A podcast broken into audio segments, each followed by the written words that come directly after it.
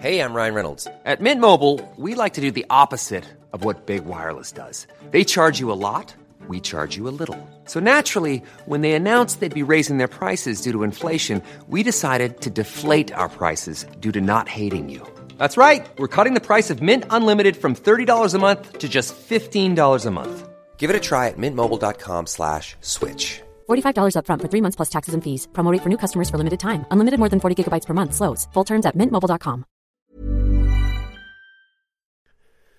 The following on podcast is proudly sponsored by Barbados Tourism. Before we kick off uh, the show, I just wanted to take a moment to remind you that the ICC Men's Cricket T20 World Cup final is taking place in Barbados this summer. This, by default, gives all of my fellow cricket fanatics the perfect excuse to go and book a holiday to Barbados in June and experience firsthand the euphoric atmosphere at the Kensington Oval, the cricket mecca of the Caribbean. If the cricket alone isn't enough to tempt you, then let me be the one to remind you that a trip to Barbados can also include leisurely strolls along the breathtaking coastline, mouth-watering flavours of the world-class Bajan cuisine, and of course, plenty of rum. Head to visitbarbados.org forward slash cricket today to book the trip of a lifetime to Barbados, the best place to be a cricket fan.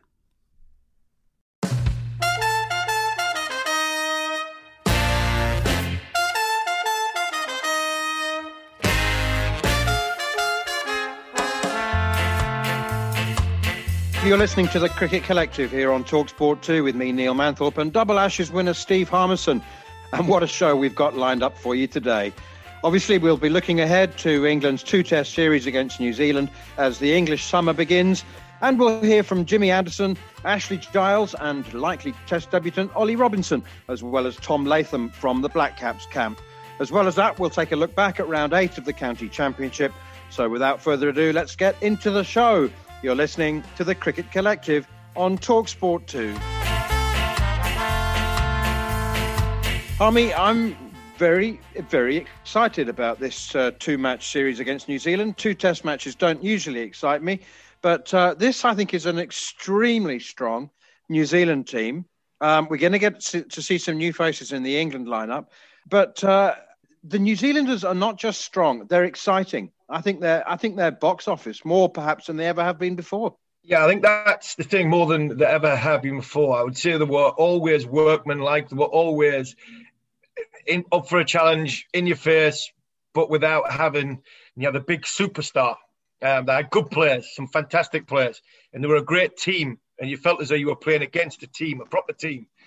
But now they've got superstars. You know, they've got superstars, the, the likes of you know, and you know, you see in the IPL the way Trent Boult bowls, Wagner with the ball, even if there's nothing happening at the surface, he makes something happen. And you, when you've got a lineup with Kane Williamson and Ross Taylor in it, um, you're always gonna you're always gonna get runs. So for me, they're the top of the rankings, the top of the rankings for a reason because they've beat everybody, and rightly so. They're going to play the Test World Championship with India, and it's going to be a massive test for England, especially without their their IPL players. And it's a series where you you just possibly wanted another Test match. You wanted that third Test match. You wanted New Zealand win at Lords, which normally happens. The overseas teams wins at Lords, and England go and win at Edgbaston. You just you just want that little bit more. So it's disappointing. It's only two Test matches, but I, I think it's it's all set up, especially at Edgbaston when the crowd's back in. I think it's going to be a fantastic series. New Zealand cricket has been damned with faint praise over the years, hasn't it? I mean, how many times have we said, "Oh, they punch above their weight"? And, exactly, yeah. And uh, but it's not just not the case now. No, it's not. And let's say you see the players that that play in the IPL are constantly top of the uh, one-day rankings with players that in the top ten. You know, quite a few of their players, and uh, as well now in the in the Test uh, rankings as well. So they are they're at the top table for a reason. Um, they're not punching above their weight. They're a very, very good, strong side, well led side by Kane Williamson. And if England aren't at their best, England will lose. And that is when you look at it, if England lose against New Zealand and you think with India around the corner, then the Ashes, you know, they need to get into good habits. And a good habit is winning, a winning habit.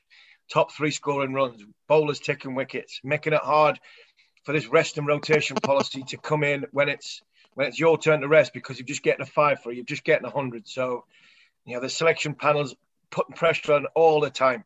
And I think that's how important England start. And they've got to start with a win. They've got to start with a win at Lords to give themselves momentum going throughout this summer. But England have got some inexperience in there. They've got a top order, which I think could be got out. If I was a bowler in this New Zealand side, I'd be licking my lips to bowl at England's top order. I'd think, right, I can I can make early inroads. I can get their best player in while the ball's moving, if the ball moves at all. You know, you don't know what you're going to get at Lords when it comes to surface and overhead conditions. But if I was a if I was a bowler, I'd be thinking, right, I quite fancy bowling at England's top order, which then exposes Root, and then there's some inexperience coming after after the England captain. So I do believe this the, as a team, New Zealand will fancy themselves against England's batting lineup. Okay, we've got a lot to get through. Um, lots of interviews. One of the new faces that we mentioned, um, who is likely to make his t- his uh, Test debut, is Ollie Robinson. Um, we've spoken a lot about him through um, the course of the championship. I know you're a big, big fan. He's 27 years old now. He's been around. He he knows his game. Um, he's had some ups and downs. He's a very, very honest character. He was talking to Talksport a little earlier this week and said it's as difficult as ever to break into the England team. It's been tough in a way. Um, obviously, we've got so much bowling, so much depth at, at the moment that it's it's been hard to to get in, um, and I've had to fight maybe harder than I would have in previous years to to get to this place. But I think from a team point of view, it, it's great to have this many quality, world class quality bowlers um, around you, and it just keeps you improve. It makes you improve every day. You know you can't slip up at any any time, and you always have to give 100% and try and be the best bowler on show almost. Um, and obviously, the, the, knowledge you learn off the likes of Jimmy and Broady is, is invaluable, especially at this level. And how important is it for you? Forget the Test cricket, forget playing for England, just to carry on your form that you've had so far this summer. Because I presume when a fast bowler's in form and confidence, all they want to do is just keep bowling overs. Yeah, definitely. Especially myself, I'm someone that I don't really like to stop bowling. Um, even in the winter, I try and bowl sort of every four or five days just to keep the body ticking over. And it's it's the same in the summer. You get on a roll, you get in good form, you just want to play cricket and you just want to keep bowling. So it's, it's huge. And for myself personally, it's it's de- definitely something that I, I, need to keep doing and, and, keep bowling to keep momentum. And just finally, for me, uh, we know you play at Sussex with with Jofra. Have you spoken to Jofra since he's he's had his surgery and is he in good spirits? Yeah, I've seen him. He's fine. Yeah, he's the op went well. Um, he's fairly he's fairly happy for Jofra, which is good. Um, so yeah, he's in good spirits. He's he can't wait to get back back in England shirt. And I know from from being quite close to him that he's going to come back better than ever. So it's a, it's be a tough few weeks for him, but I know he's in good spirits and looking forward to having him back. That was Ollie Robinson speaking uh, to Talksport a little bit earlier this week. Another new face is James Bracey. He'll make his England debut at number seven. Terrific story. Again, he spent a year in a bubble, basically. Yeah. He's, um, you know, he's been he's been Mr. Reserve. Uh, he's so he knows his way around the uh, the England setup, but he's thinking he spent a year thinking, well, uh, you know, there's Buttler, Bairstow, and Foakes ahead of me. Maybe I might get a chance as a specialist batsman. And now, suddenly, all the stars have aligned, and he's well, he's not going to be batting in the top order because he's going to be batting at seven and keeping wicket.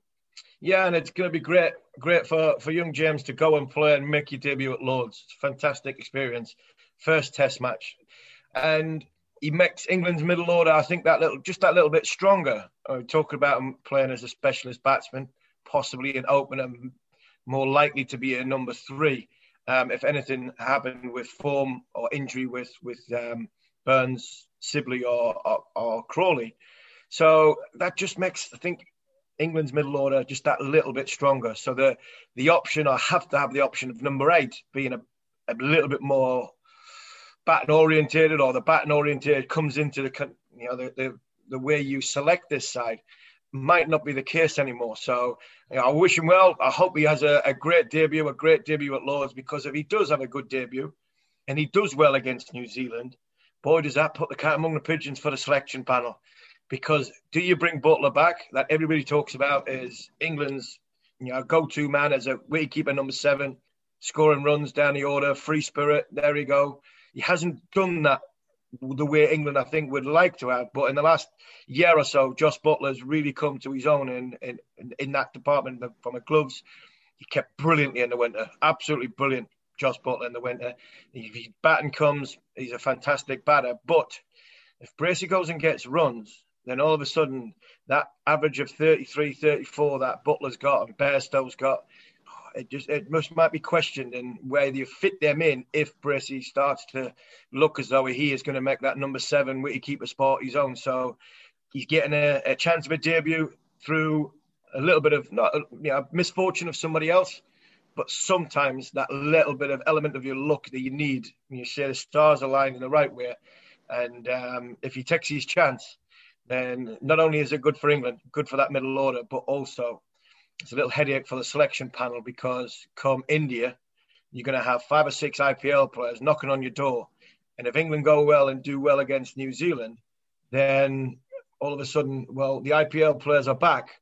But in the last year, England have lost test matches. So it'll be who you know, who keeps their shirt and who gets rested and rotated. So good luck to James, and fingers crossed he goes well. Are we not making too much of uh, of who bats at eight? I mean, questions questions about England having a long tail. I mean, goodness me, uh, you know, um, Jack Leach can bat. I mean, I, I, I don't think it's a it's a long tail, is it? I think there are a few teams around the world be looking at that thinking, you think that's a long tail? mm. Yeah, I, I agree. I think it, but I think there is there is an element that Jack Leach. I think you could get away with Jack Leach at nine. I just think at eight you probably want just that little bit better option. But I was blessed and fortunate. You're gonna you're gonna hear hear from him later on in the show. Jack Leach got 90 against against Ireland. I don't see Jack Leach getting too many 50s. Where Ashley Giles got 50, he got he got a couple of 50s for England. He was more of a solid batsman at number eight when I was playing. I look at I look at this this batting unit again like the top three. If I was a fast bowler and I had the ball in my hand and I'd seen Jack Leach coming in at number eight, I'd be thinking, well, we can mop this tail up if we've got a specialist, a, a gun fast bowler or a, a, you know a mystery spinner. I'd fancy myself, and that's just the that's just my gut feeling. So I, I think I think what you're going to find with a bowling, they'll probably play one Test match, possibly one Test match each in you know Overton, Robinson, Wood, Broad, Anderson, and they rotate that way. Um, I would love to see. I would honestly, I would love England to go all guns blazing. First Test match, Wood, Anderson, Broad, because you've got the experience and the movement of, of Jimmy, you're out and out fast bowler, and Jack Leach at number eight, which lengthens the tail. But I wouldn't be wouldn't be wanting to worry about that. Not for me. Batters get runs, bowlers get wickets. But I would imagine the selection panel will have a, a little bit of doubt in their mind that we possibly need a Robinson or an Overton at number eight. I said we'd hear from the Black Caps camp. Tom Latham confirmed uh, a little earlier this week that uh, New Zealand are not treating the two tests against England as a warm up for the World Test Championship, which of course comes afterwards. From our point of view, uh, we head into every series trying to, to win that, and, and this series is no different against England, uh, even though we do have the final after this series for us. It's about you know try, trying to win win two tests away from home. We understand how how good England are away from home. Um, they're such a quality side. They've got um, world class performers uh, throughout their lineup, and you know even though there, there might be a few changes in their squad, we know how threatening they can be in their own conditions. So for us, it's about and we're certainly not taking them lightly. It's for us, it's about trying to play our brand of cricket and and try and improve it day, day by day. And if we can do that, then hopefully that will give ourselves a good chance. Uh, then obviously after that series uh, is the final, which which is exciting too. Um, as promised, it's time now to hear from England's all time leading wicket taker, one of the all time greats, Jimmy Anderson, who believes, believe it or not, that he can still get better as he approaches his 39th birthday. Jimmy will surpass Sir Alastair Cook's England Test record of 161 caps should he play in both of the matches against New Zealand. And he spoke exclusively to Talksport's Scott Taylor. So, Jimmy, thanks for joining us on Talk Sport. Your partner today with, with LV, they've, they've obviously launched the In With Heart campaign ahead of the, the two test series against New Zealand. And I guess the fact that James Bracey and Ollie Robinson are, are, two lads that could potentially make their debut shows just how important grassroots cricket still is to English cricket. Yeah, absolutely. It's uh, it's vital. I think certainly after the, the 12 months we've had, seeing people getting back into into cricket, it's amazing. Uh, it's where I started. It's what helped me fall in love with the game. So uh, to see money getting put back into that is really really good. And also the fact that obviously we've been in a pandemic. So how much credit do the ECB actually need to get in that aspect for making sure those series against the West Indies and Pakistan and South Africa later in the year actually went ahead so that people could still have cricket to watch? Yeah, I think they've done an amazing job. Uh, certainly, that last summer getting cricket on when um, you know there wasn't much else happening in, in the country, I think was was brilliant, and to do it so safely as well when in a worrying time for everyone was uh, yeah was was incredible. So uh, they deserve a lot of credit for that. And did you feel the extra responsibility as players? Was that always in the back of your mind of well, there's there's more responsibility on us to potentially put on a show for those who who can't go out during this time? Yeah, definitely. I think, but I think we always feel like that. We always feel responsibility to, you know, we, we try and entertain people the way we play. Uh, we want to make people come and watch us, and whether it's turning on their TV, put turn on the radio, or coming in, in person now that they can. So it's that's that's uh, something that we feel all the time. We want to we want to try and make people proud as well. We know how how passionate people are about uh, English cricket. So every time we step on the field, that's what we try and do. And I'm sure you're used to having millions of people watching the streams, watching yourself in the ground as well. But have you spoken to the the boys at Lancashire? Because this year we've seen the increase in streaming, and obviously, do they feel like there's more not pressure on them, but do they feel there's more presence in their game and they're being watched a lot more? Yeah, I think the the streaming's been brilliant. We we've actually been rained off quite a bit, so we've been watching a lot of cricket on on the streams, which which is great. Yeah, and I think. Uh, again, it, it it does it just adds to that sort of responsibility that you feel as a, as a player. You know, we playing for Lancashire, though we, we know how passionate um, people are in Lancashire for, for cricket. We, have seen this week with the Roses game. As soon as people are allowed back in the ground, you know the, the limit of tickets has been sold out. So it, it's it's just that yeah, coming back to that responsibility that we, we feel we, we, we want to entertain, we want to win games of cricket to to try and put smiles on faces. Hopefully, the days of limited crowd should be over shortly, which leads me on to my next point. It was announced earlier this week 18,000 at Edgbaston for the second test. How much are you looking forward to having the Barmy Army back? Yeah, well, I mean, Edgbaston is is uh, an amazing place to play cricket, and particularly uh, international cricket. That sort of yeah, the, the Barmy Army, fancy dress at the weekends. You know, it's just incredible. Uh, and there's, if, if there's nothing happening on the field with the cricket, there's generally something happening off it uh, in the crowd. So it'd be great to, to see people back. Uh, it'd be great to hear the, the Barmy Army in full voice as well. It's something that we always look forward to as, as England players to, to hear them singing our songs. So um, yeah, can't wait to, to, to see that.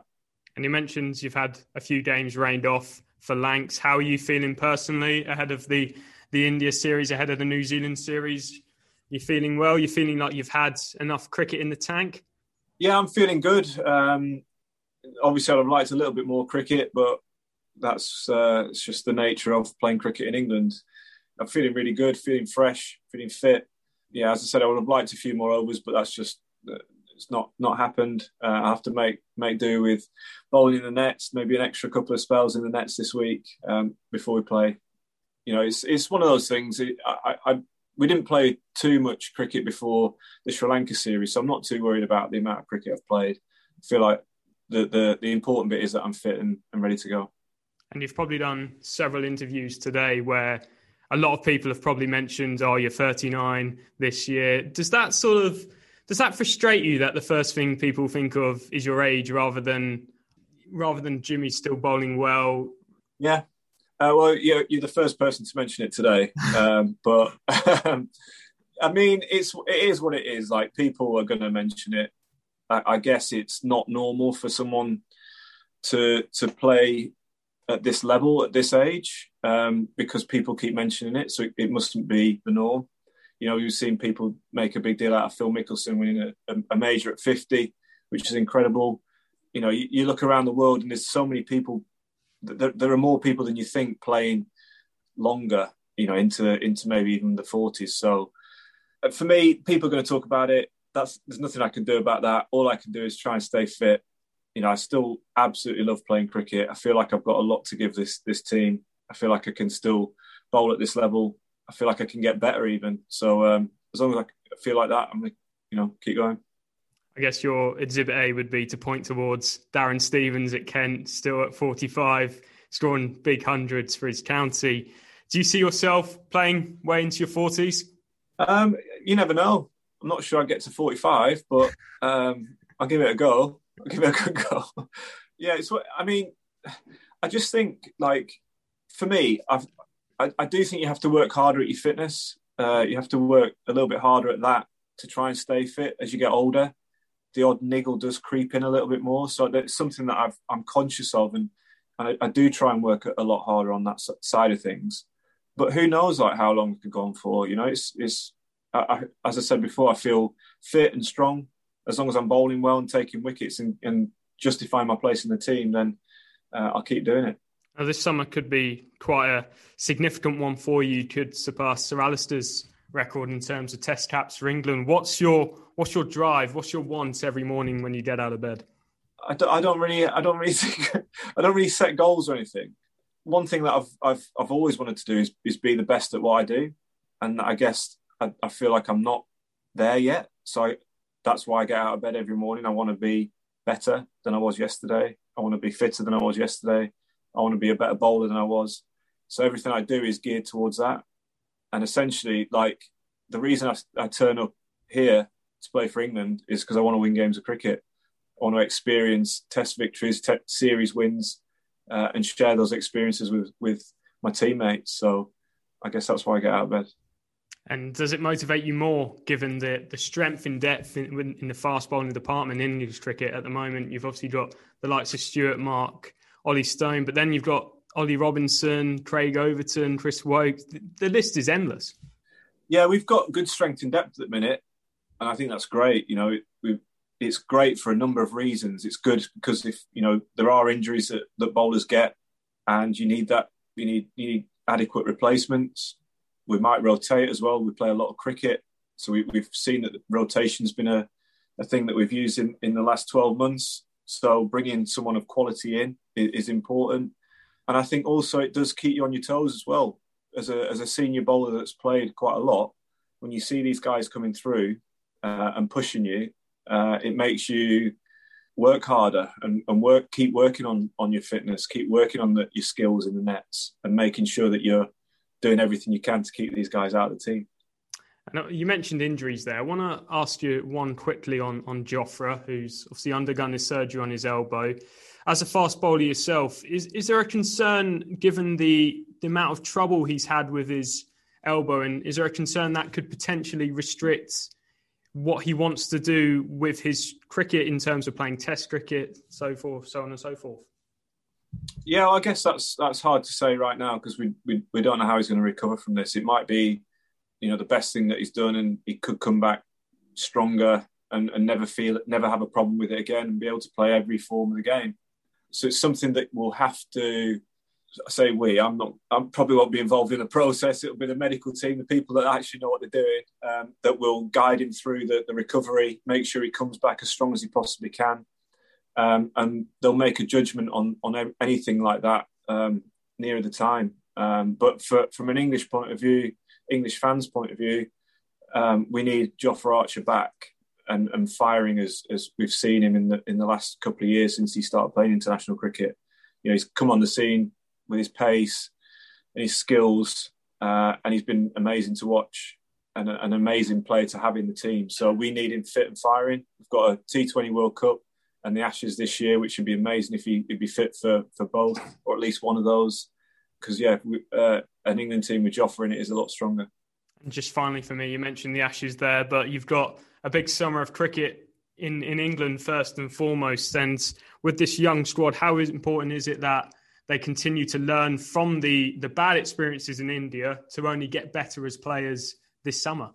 Well, yeah, I, I mean, you've got to learn from everything. You know, every game that you play, you, have got to learn as and, in international cricket, you've got to do it quickly. You know, we've got people keep talking about the Ashes. We've got seven tests before the Ashes, and we want to win all of them. we want to win every series that we play in, and you only get better as a team by winning games of cricket. So to, to, to put us in the best position we possibly can be going into the Ashes series, we need to focus heavily on on this summer, focus on these two tests against New Zealand on a really strong New Zealand team, uh, which is going to be tough for us, uh, and then India who beat us in the winter. You know, it's again going to be a really tough series. So if we can get through those and win those, that'll put us in a great position going into Australia. Jimmy Anderson speaking there after appearing with uh, his England teammates in the LV Insurance launch video, In With Heart, celebrating England's cricket community. He sounded remarkably cheerful. I don't mean that to be a, a damning with faint praise, but he was in a really good mood. And we, uh, you know, we, we, we see grumpy Jimmy on the field, but he just looks and sounds like he's loving the game as much as ever. Yeah, and it's great. It's great to see because you know, when we look at it, he's he's closer to the end than he was than he is at the start, and I think that I think sometimes relaxes you more. You know that you know because you haven't got long left, you make the most of it. You enjoy what you've got left. And Jimmy Anderson, Sir Alastair Cook, Stuart Broad, Stuart Broad, their longevity was ridiculous. The way they looked after their bodies, um, their mindset, their humbleness, their ability to perform under pressure on the given day and to still be involved and around the team, seeing the right things and the messages that they are, um, is why they are not only all-time greats, um, but you know, the, the for me, the individual people is what makes them the cricketers they are because they are they're quite grateful for what they've got, very very humble in the way they the way the outlook of you know people from around them and when their team needs them, they often perform. And that's what Jimmy Anderson's done for many, many years. And I hope he gets through to the end of the Ashes. I hope there's not an injury that that that ends his career because you know you were worrying a little bit in South Africa that Jimmy's body might just be slowing down and breaking down, and he might not might not get through. But I also hope that when he does finish, the crowds are allowed back into the ground and he walks off, whether it's at the Oval or walks off wherever, um, because he, he, deserves a massive ovation because and respect for what he's done for English cricket. And you mentioned their Manners. Yeah, that's as chirpy as I've heard Jimmy Anderson before a first Test match in the series. You, know, you don't normally get two or three words out of Jim. Um, and you don't get it with a smile. So, you know, he must have been in a good mood or he had a little bit of wind or something like that. But no, it's fantastic. It's great to hear him wanting to get better. The messages he's sending to the rest of the dressing room and he's still got. I, do, I still believe he's got at least one more good summer in him, if not two. And I think if he does that, he's already set a record of wickets that nobody uh, anywhere get anywhere near in England. Who'd have thought that England's leading or most cat player would be a, a fast bowler? Absolutely Ridiculous, amazing. isn't it? It is. It's crazy. Um, the other thing is that he sounds like he's genuinely bought into the rotation policy now. I mean, he um, he didn't say it in exactly as many words, um, but if you if you asked him directly, do you want to play in every Test match between now and the end of the Ashes? He would say no. I think he would say. I think he would say he'd want to, but he but he he, he can't, and and that that's the most important thing now. I'm still undecided how good this rest and rotation policy is, but I think it's very very good for somebody like Jimmy Anderson to get if we can keep Jimmy Anderson in the dressing room for another two years, a year and a half, then the England dressing room will be a better place. Because every time you go out and you make plans or you're trying to bowl and get 20 wickets, if you've got Jimmy's knowledge, his know-how, whether he's on the field or he's not, he's not playing because he's having a rest, then I think that is just invaluable. The problem is you've got somebody like Stuart Broad alongside him and I hate putting the two of them together because Stuart Broad's got three or four years on Jimmy Anderson, age wise, um, but they do get pigeonholed and put together. They're very, very similar when you go away from home. And I think because of that, I think that's where the rest the rotation policy works because you still keep their knowledge, you still keep them in the dressing room, and you still keep one of them on the pitch, and you're a better team for that. But in England, they can both play on the same side. And that's the challenge for the Ashes in the winter going. But if you give me India, best team, in, well, second best team in the world, I think, in the rankings, New Zealand, best team in the world in the rankings, fit, fire, and, and fresh Broad and Anderson, pick them every time, every time. And I put a fast lad with them. And I think that is the conundrum for the selection policy panel to pick the right bowling unit, the people to go, or the people to go with Broad and Anderson. Because even though Jimmy's 39, he's still the best bowler that we've got in English conditions, by uh, bar none. Endorse that. So England take on New Zealand in the first test at Lords starting this Wednesday. But next up, we review what has been another brilliant week of county championship action. You're listening to the Cricket Collective on Talksport 2 with the Institute of Cricket.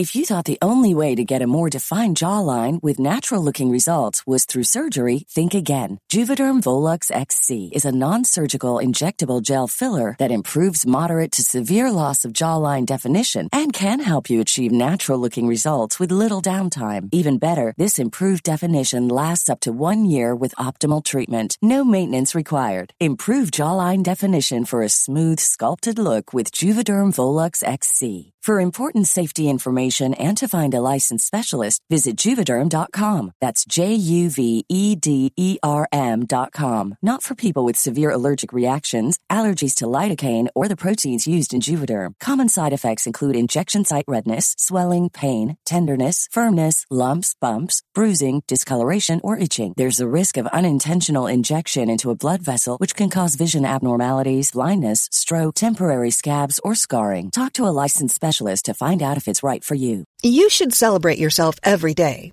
but some days you should celebrate with jewelry. Whether you want to commemorate an unforgettable moment or just bring some added sparkle to your collection, Blue Nile can offer you expert guidance and a wide assortment of jewelry of the highest quality at the best price. Go to BlueNile.com today and experience the ease and convenience of shopping Blue Nile, the original online jeweler since 1999. That's BlueNile.com. BlueNile.com.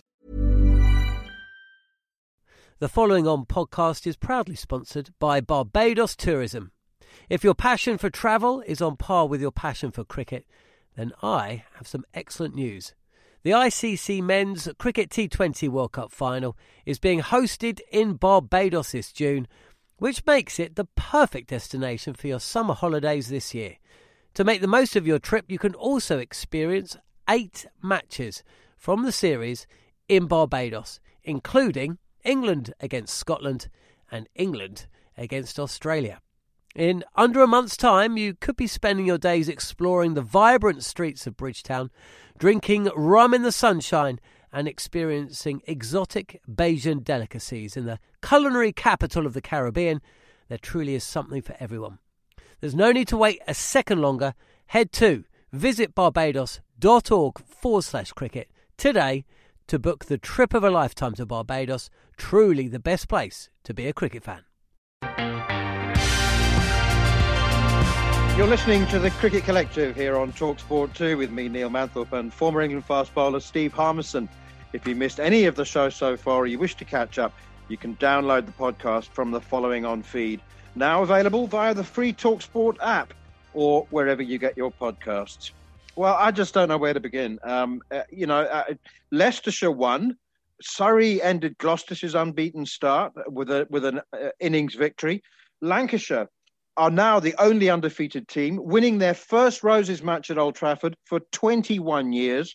Wow. Worcestershire bounced back from a disastrous last week to win again. Warwickshire beat Nottinghamshire by 170 runs in a drama filled finish on the end of the fourth day when Danny Brigg. Oh, I don't know. Essex beat Durham inside three days. Harmy, so many stories. I mean, uh, some really, really good cricket, some not so good cricket. Where do you want to start? Um, oh, it has to be. I've, I've been a bit disrespectful to them in the first couple of weeks um, and tell everybody that fancy filling their boots against Leicestershire. But well done, Nico. Honestly, well done, mate. Absolutely brilliant. Leicestershire win. Um, I'm really pleased for Paul Nixon, the coach, and the, the whole Leicestershire team, because what a win that was. A fantastic win at their I home. mean, they, they, got bowled out for 136. 136. Then, they get bowled And we're thinking, here we go again in chase 378 absolutely fantastic. It was a great partnership a fantastic partnership for the fourth wicket by with harris and Ackermann. Fantastic partnership. Harris 185, um, and it was to be honest, Nico, there were 70, there were there were 84, was it? 86 for seven in the first innings, and um, Parkinson and Wright put on what did they put on? They put on nearly 40, what, 40 odd runs, which is a huge, huge number in the context of uh, of the game. 136 first innings all out. So I know you like your your tail wagging and getting runs, but no, no, great win, fantastic win, credit where it deserves. Uh, Leicester fans will be very, very happy to be back at Grace Road watching games and to see their team win for the first time against uh, against Middlesex, who, to be fair, are in a, a, bit of trouble themselves. They've they've not looked like scoring runs all season. Managed to get you know nearly 300 first innings, nearly 220 second innings, but to concede 378 on the fourth innings, um, they'll be disappointed. But take nothing away. Leicester, absolutely magnificent. Well done, Paul Nixon, uh, and well well done the Leicester boys. Leicestershire moved from uh, sixth in Group Two up to fifth. All right, quickly on to Surrey then, who um, won by an innings and 47 runs against Gloucestershire. Hashim Amla's 173 is obviously a, a massive highlight there for Surrey. I told you he was past his best. But a shout out to our old mate Gareth Batty because Gloucestershire bowled out for 158 and 268 uh, with um, Bats' spinning boys, uh, Amar Virdi, four for 96, and left arm spinner Daniel Moriarty has taken 25 wickets in his first three first class games. He's only played three first class games. He took six for 60 in uh, the second innings. So uh, Bats has obviously got the tweakers working. He's got the tweakers working. Yeah, he's got the you know the, the batsmen are scoring runs, and if you get runs on the board, gives the spinners a chance to to play and get in the game. Gloucester obviously lost Bracey, huge for them. That's a big big miss for for, for Bracey, but you know a massive innings for for Hashim Amla. Um, and yeah, you're right, Moriarty, first game I think of the summer, um, and two very very young, inexperienced has um, experienced bowlers in Virdi and Moriarty of getting so, uh, getting Surrey uh, a win by win by an innings, and you know they'll be bats will be very very happy. But I like the little bits I've seen of young Moriarty. He looks as though he's he's got a nice steady action. He looks comfortable at the crease. He doesn't have too many moving parts. It's quite smooth. So there's one to watch there. I know Bats rates him really really highly, um, and six for was that six for 60 in the first innings of a first class match. Know, fair play. So good luck to him because I'm, I'm, I'm sure I'm sure Bats will, you know what Bats is like. He'd be, you know, be giving them the right information. He'd be challenging them like he, yeah, he does. And um, I'm pleased for them. If people haven't heard of uh, Moriarty, it's because he grew up in South Africa. He was born in Surrey, but like mm. David Malan, he grew up in South Africa and actually played for South Africa under 19s in uh, in 2016 um, before relocating back to England. Okay, um, Worcestershire uh, winning by an innings and 23 runs against uh, Derbyshire. Good, solid, strong, you know, runs on the board, 421 of them, and then um, bowled Derby out twice. It was quite quite simple, really. Yeah, middle order, middle order strength. Uh, you look at Ed Barnard coming in at number eight, gets 90, along with Jack Haynes batting at number four, 97, with you know nearly a 50 in the middle, 150, and and two good scores in the middle. You know, a, a solid whole team batting lineup, first innings. And what we said millions of times, man, if you get first innings runs, you know, you're gonna you're gonna win more games than you lose, and that's exactly exactly what happened. So you know, from a from a Derby's point of view, there wasn't much to much to write home about. But you know, fair play to Worcester. They've got a win on the board, and I'm sure Moeen Ali will be back soon um, to strengthen their their lineup uh, for the back end of this tournament. Warwickshire uh, beating Nottinghamshire by 170 runs. This was really tightly, tightly contested. Um, lower order runs from Warwickshire um, pushed them up to 341. Notts bowled out for 297. But it was the drama. I tell you what, everybody loves. Uh, I was going to say it was the drama on the last day with Danny Briggs doing what a good spinner should do and winning it on the last day.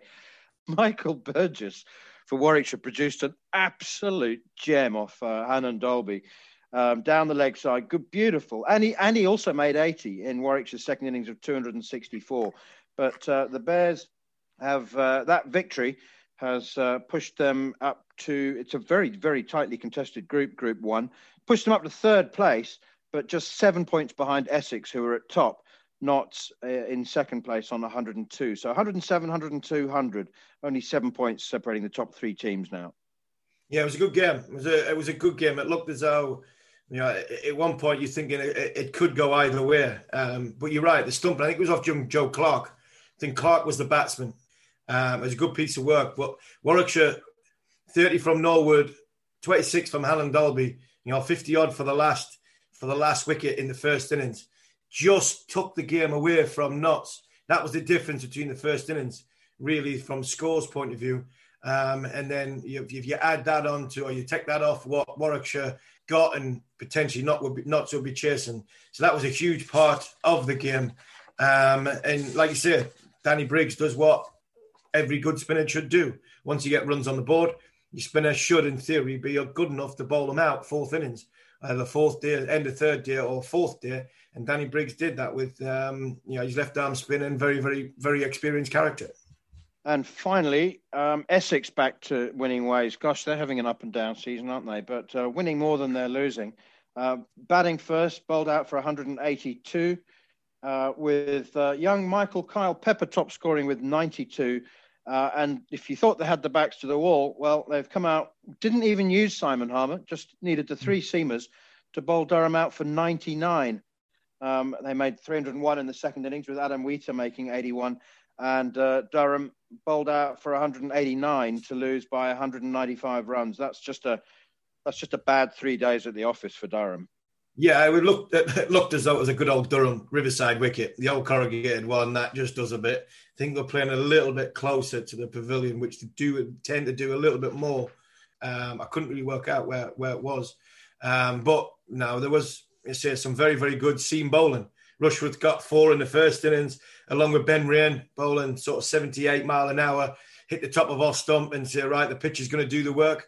Ben Raine gets a five foot, a four foot in the first innings, and then he, he goes and gets a five foot in the second innings. So Raine has nine wickets in the match, and he's on the losing side by 195 runs. So tells you your batting is not good enough. Three scores of under 200 in the game. Um, it was a typical Durham pitch, a lot of cloud cover, and uh, the bowlers were on top, and it was always going to be one decent score, one big score was going to win the match. And I think ten Doeschate at six, Wheater at seven, and Harmer at eight, getting 55, 81, and 47 respectively.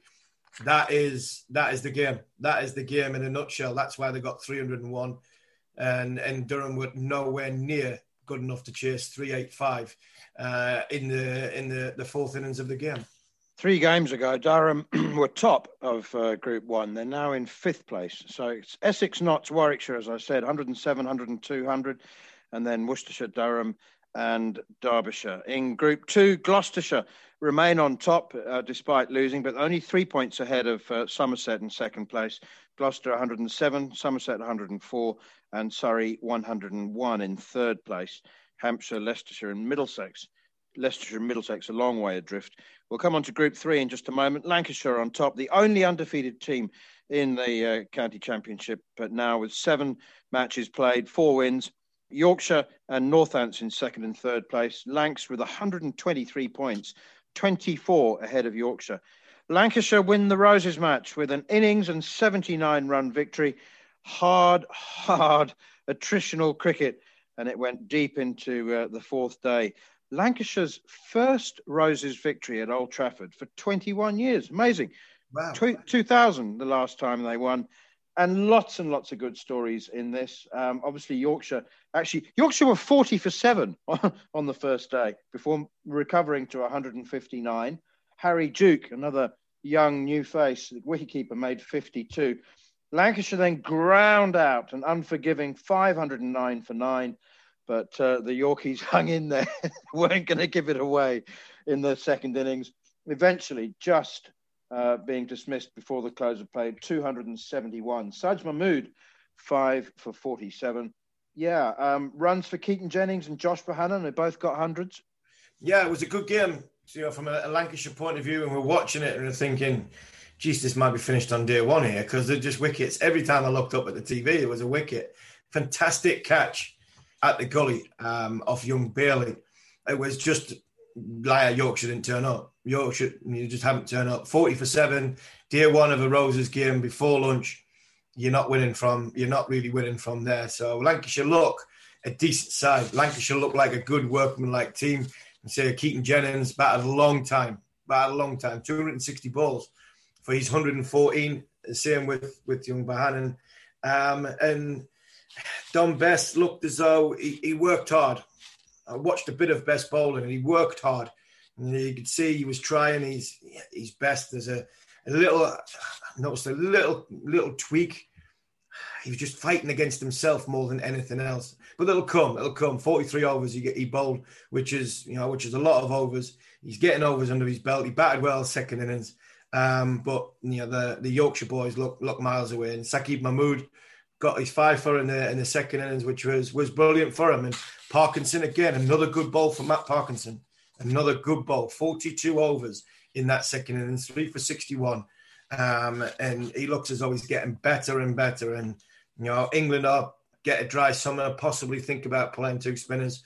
Look for a little bit of mystery. Well, Matt Parkinson's got over under overs under his belt. He's got wickets in the right column, um, and he seems to be getting better and better as the season's gone on. So you know, keep that going. Lancashire became the third county to win a thousand matches, first class matches. That was their thousandth victory. And finally, a couple of weeks ago, about a month ago, I referred to Northamptonshire as uh, as having an, an air of Moneyball about them, you yeah. know. Um, and some people thought that I was being derogatory, but in fact, I was uh, attempting to to pay them the greatest tribute.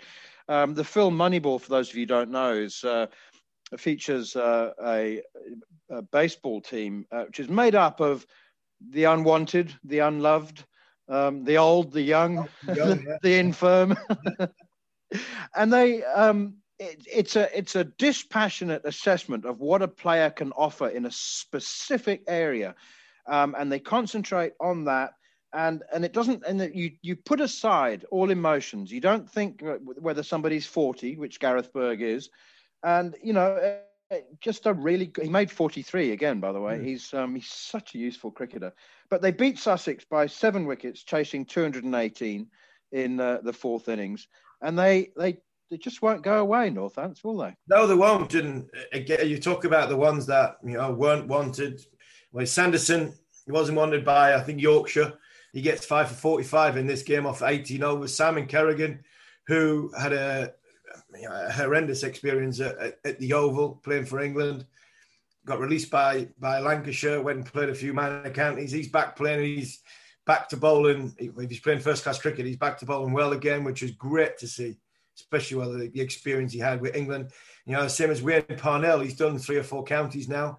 Um, and Northampton look as though they've got a, a good unit there, a side that are tough to beat, very, very tough to beat. Um, and again, you talk about lower order runs. The last wicket partnership in the first innings of 51 between Berg and Sanderson. And when you're looking at the, the game, no, you know, no score under three, uh, no score over 300 it's it's valuable them lower order runs. So you know that that was massive for them, um, and obviously they get over the line with five for seventy off thirty four overs from Simon Kerrigan. You know he didn't get any wickets in the first innings. He gets five wickets in the second innings. And you talk about players who were either want, unwanted, had bad experiences, the old, the young. Well, this seems to be working for for Northampton, um, and they look as though a difficult side to beat. Kerrigan's story is incredible. It was 2013, yeah. wasn't it, that uh, yeah. he made made his England debut? Um, and he's, I mean, he uh, he knows the doldrums intimately. He knows his way around the doldrums because he spent years in them. Um, and that was his first fifer, I think, for three or four years. I mean, just persistence and persistence and determination. But what it also takes is a club or a coach to put their arms around you, either literally or metaphorically, and believe in you and uh, and and give you that chance. Just so great to see him back. And it is. It's fantastic to see him back, and it's good. I've been at rock bottom a few times, been at positions where I didn't want to let go of the ball. You know, Dom Bess said a few weeks ago he hated the game.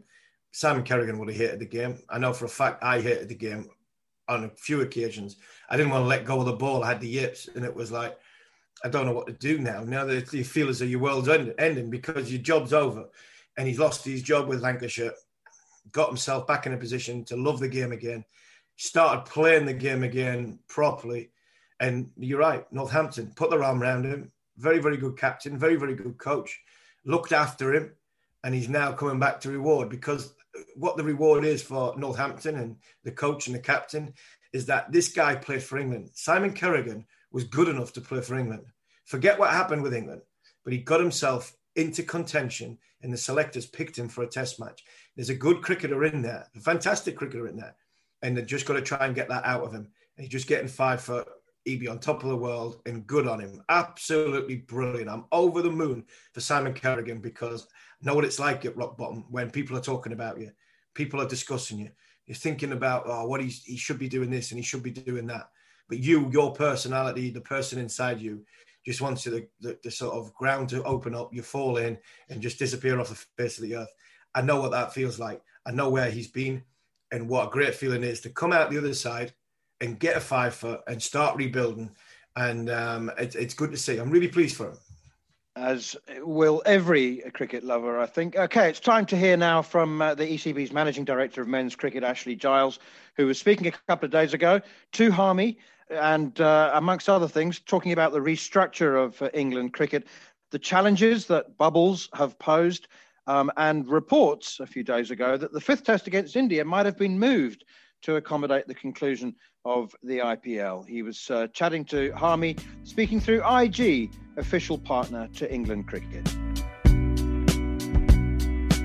Ash, thanks for joining us. Um, the way the, the sort of job description, job title you've got, managing director, talk about England captains being defined by sort of roles they've got. Is is yours the same? If you look at or has has um, has COVID changed that with regards of you know what you're trying to build for? If I look at something like Strauss, you had they were they were fixed on the World Cup 2019. This is our goal. Change the game for it. Has yours changed with COVID? And do you look at things like that? I think all our roles have changed with COVID. I'm not sure what I did before COVID, to be honest. With I, don't have any time now. I must have had loads of time on my hands because most of it's spent you know, we're talking about protocols and and layers of security and, and keeping our people safe, etc., which you know is absolutely the most important thing. But we've got to, at the same time, keep an eye on our long-term strategy. And and in this case, you know, we're, we're very much heading towards T20 World Cup and, and Ashes next year. And that is tricky because yeah, we've got so much cricket, the schedule's so busy. But um, yeah, look, we're we're very much pointed in that direction right now, and and most of our conversations, thankfully, still more than more than talking about the pandemic, are about that, are about improving our players, making sure we've got the right systems and support in place, making sure the welfare and well-being and you know it, of all our people, players and and staff is absolutely uh, you know where we want it to be. So yeah, look, I'm I'm I'm pretty happy. I mean, I, I can't believe I'm in into the third year in this role. I'm very lucky that I've got some very good people around me in terms of direct reports, and we've got some really, really good players. In one of the one of the persons who isn't there anymore, um, that role's gone now. The the sort of head selector of, of Ed Smith, that comes just under underneath yourself. From our time when we played Duncan Fletcher, Trevor Bayliss, just after that, didn't see a great deal of sort of county cricket. With this change, is there a worry that the coach, the selection panel, will not have seen enough players coming in, new coming into the system, into the dressing room?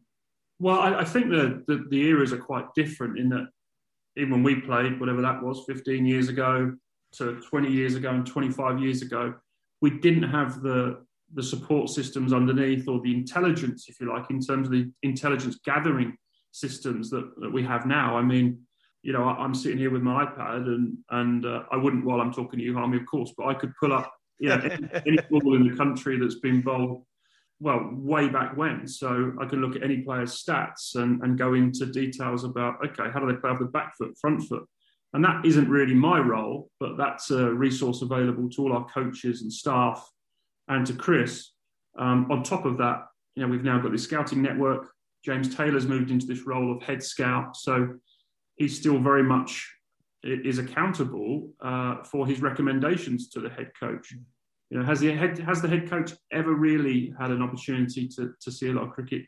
No, but it doesn't mean you know you necessarily put another layer in to to um, take care of that. I've said this before. I, you know, I think it I think it makes it cleaner. I think it brings it up to date with other sports, and I think it makes it very clear on on accountability in the, the cricket that is coming up. There was a lot of talk last year with how much the ECB potentially would lose potentially this year if there wasn't crowds back in.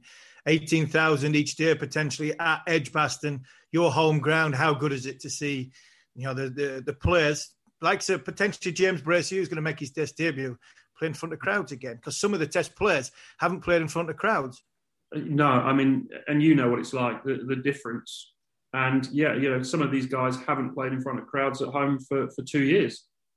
And um, yeah, everyone's different, but, but most of our guys just eat that up. They, mm. They're performers and they, they live and play to perform to crowds. Um, I think they've dealt with that incredibly well over the last this last period and, and just focused and got on with their cricket. But uh, I, am certainly going to be there probably for, for a couple of days at least because I'm, I'm just looking forward to seeing and hearing that atmosphere. I mean, I was watching the football last night and just seeing people back in the grounds and hearing that real noise rather than than canned noise mm. um, is fantastic. You know, um, the the most important thing still, of course, is keeping everyone safe, both from a public point of view and and, and our guys. But um, you know, I'm I'm just pleased to see we're moving in the right direction. And the selection, there's a selection dilemma this week because obviously uh, Foakes gets injured you bring um, young Hamid back in to the group, as well as Sam Billings. And Sam, so we a lot of people asking questions about the Sam Billings selection, not because he hasn't played a lot of first class cricket, but because he was part of the IPL contingent that was out there, and the rest of them were. It was said that weren't really up for selection. How close were you to bringing back someone like Jos Buttler, especially with the, the, the sort of nature of the group you've got? Look, that, that, those those comms were very clear between um, Chris Silverwood and, all of those players, and we were all very much agreed on on erring on caution. Um, with the winters and the times these guys have spent away and in bubbles and in quarantine, um, that they spent some time away from cricket, and that was uh, agreed between say the head coach and them. Um, but we also said at the same time, if, if players had a strong view on on jumping back in, can't really stop them. We can't, mm. we, you know. And, and um, Sam Billings, that's exactly what he wanted to do. He's been back playing for Kent, and in this instance, you know, it's unlucky, really unlucky for for Ben Foakes. Uh, he's got an opportunity to step up and, and join the squad. So good for him. Doesn't change any of the thinking on the other guys. We wouldn't pressurise them. If you make the decision for the right reasons, why does that decision change? You know, with with, with an injury, we've um, with the cricket we've got coming up in the long term, again, one of the really important thing is things that is that we we look after our guys. And somebody else I want to talk about, we mentioned about players and welfare and well-being. Uh, Dom Bess said just, I think it was at Sussex, just before he got six for, he, he came out with a comment of hating the game. Now I understood what he said by that, and I know you did because we've we've both been in situations where we've we've had our struggles. But is there a fine balance between players hating the game and it getting on top of them and it being such a negative effect because of the bubble life and everything that comes with it. But also, do you have to look at the fine line that there are times where it is a hard game to play? We do play a diff- difficult game. Um, and marrying the balance between the two from a management point of view, how difficult has that been over the course of the last, say, 24 months? Uh, incredibly difficult. And I think the most difficult thing, you've mentioned a, a few of the things you're juggling with. You're juggling with protecting revenues, if you like. And I know it sounds, you know, you're, not talking about people there, but it has to be something that we we have a focus on because the revenues in at the top end of the game that the England men's team bring in protect the whole game. You know, all the counties, all our systems, even down to grassroots. So there's a big responsibility there, and I'm proud of the role our guys have played in that. But you know, you're juggling also with with this bit around, definitely around the well-being of, of our people, which I take very seriously. And you know, being away from families for long periods, just being locked in rooms. I don't know whether you've experienced it, I mean, but mm. the quarantine is just a really weird situation scenario. Yeah. Locked in your room for seven days, ten days, and guys are doing this numerous times. It takes a toll on the individual. So yeah, it is very difficult. Uh, and and myself, Chris Silverwood, and, and the rest of management, though, take the opinion that if, if we, you know, we have to look after our guys now to reap the rewards in the long term. If we don't, if we get it wrong now, we're not going to turn up at T20 World Cup or the Ashes in any sort of shape. Mm. And you talk about T20 World Cups and Ashes and the way COVID's been, the world has to be flexible. I think the cricket world has to understand to be flexible. Was there, I know there was a report to the BCCI potentially moving the last test match to uh, just accommodate things. How serious, how close conversations were they had? Did you did you feel we had to try and do something to help the game of cricket? Well, we, have had nothing official from BCCI. We work very closely with them, um, Cricket Australia, and all the other boards around the world. Uh, and we all understand there's pressure to deliver the sort of future tours program as well as the different events that are, that are on, whether it be IPL or PSL, Big Bash, or in our case this year, the 100. So we understand those pressures. There was nothing official came in, and so you know, at the moment we're just planning for what is a really busy schedule: five Test matches against India, and then uh, you know a, a, busy winter of Bangladesh, Pakistan, T20 World Cup, Ashes, and then West Indies, which I think you'll enjoy. Yeah, definitely enjoy the West Indies. But too, you, you talk about India and I'm sorry, Pakistan and, and Bangladesh. Is there are there are they still bang in focus, going ahead. Our players are going there no matter when the IPL is rescheduled. Yeah, at the moment, yeah. I mean, uh, uh, if well, if you look at the IPL issue, as I said before, it's it's just a case of we we have a very full future tours program. So as soon as we finish against India, there's only about four or five days until the squad leaves for Bangladesh and then Pakistan and then on, as I, as I talked about. So, you know, if we do anything to to look after our our multi-format cricketers, if we leave them out any point in that period, it wouldn't make sense that we're leaving them out to go to a domestic competition. So mm. It's a it is a tricky balance, but at the moment that schedule is set. We've got to remain nimble and agile as we have throughout COVID, but you know because we don't we don't know what's around the corner sometimes. But at the moment, that's what, what we've got. And put your put your player's hat back on just for a second there. Left arm spin, Jack Leach, bit of a lot of you know, illness and injury talk about defining roles and you know, defining years. You know yourself, you know, the India massive, Ashes massive. How important is Jack to the England cricket team? Have you had a chat with him, spoke to him about good times and bad times you've had and going into these big stages because you know it's important that we have a spinner who can you know help and control the control the game for our captain. Yeah, we actually spoke to him yesterday. Uh, I spoke to him a number of times over the winter yeah, as a left arm spinner rather than than his boss. I'm delighted for him the way it turned out in India for him. You know, we we uh, well Sri Lanka and India, we saw you know how Pant took to him in that first innings of that series. It, mm. it, you know the the character and the mental strength he showed to bounce back from that and have the series he did. Absolutely delighted, and and and both in in Jack and in Dom, you know we've we've got options there, and of course Moeen Ali as well as as more of the all round option. So it's it's great. It's a great competition, but yeah, just talking about Jack, of, of, of course, just delighted the success he's had, and doesn't matter where we're going. You know, in, in Australia, there's going to be an important role to play for a spinner. Ash on Bar for Talksport, and myself, more importantly, I wish you all the best. I hope you have a great summer um, and things go smoothly, especially with people coming back into the ground. Thanks, mate. Take care. Good to see you. That was ECB's Managing Director of Men's Cricket, Ashley Giles, speaking to Harmy through IG, official partner to England Cricket. He's doing a good job, isn't he, Harmy? He's doing a fantastic job, absolutely brilliant job. And the, the problem he had, and it was a big problem, the person that he followed did a magnificent job. And that's always the hardest thing. Sir Andrew Strauss did a fantastic job for English cricket. I always knew with Straussy or with, with Gilo at the helm, English cricket would be in good, good hands. And I still think they're in, they're in fantastic hands. And long may that continue. Long may it continue because he's a brilliant bowler, Ashley Giles. He was a great teammate and he was an even better bloke. And I think running English cricket, I think he'll, he'll do, he's doing and will do a, a brilliant, brilliant job. Fingers crossed it continues. Just one sleep to go before the first test of the summer. You've been listening to the Cricket Collective here on Talksport 2.